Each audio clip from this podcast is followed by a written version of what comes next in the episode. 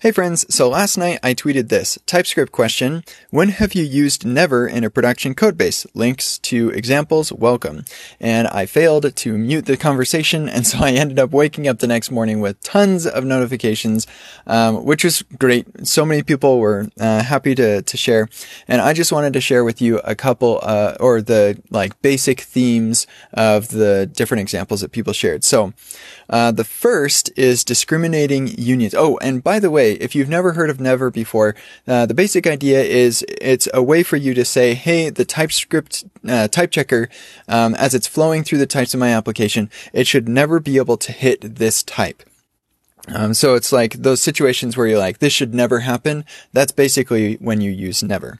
So um, anyway, the first is discriminating unions, and a common uh, example for this was if you had a component that could take a variety of different props. So uh, an example is um, a component that could like draw a shape. So it could be a rectangle or a square or a circle, and uh, depending on the type of shape you want to draw, you're going to have different props. And so uh, square will have a width, rectangle will also have a height in, addition to that, uh, and then circle won't have either of those. It'll have have like a diameter or something.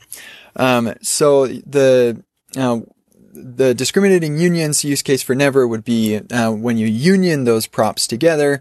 Um, you want to be able to say, "Hey, when it's a circle, I never want to have a height or a width, and when it, it's a square, I never want to have a height because I just get it from the width, um, and I never want to have a diameter because it's not a circle."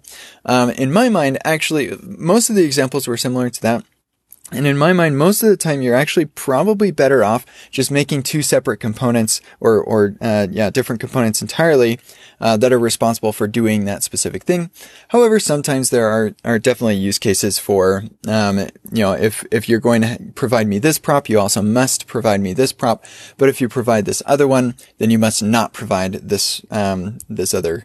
Uh, so like Aria described by versus Aria described, stuff like that. Uh, so that was like the primary use case. Uh, in addition, uh, comprehensive switch el- ifs and else uh, statements. Uh, this is where you can make a function that uh, is basically they would call it assert never, and it would return never. It would throw an error, and basically you're telling TypeScript.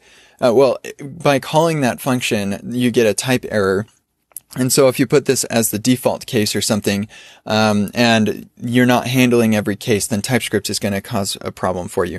And then the last one was conditional types, and that one's still pretty hazy for me. I can't really explain it. So anyway, um, hopefully some of that was uh, interesting, and I hope you have a wonderful day.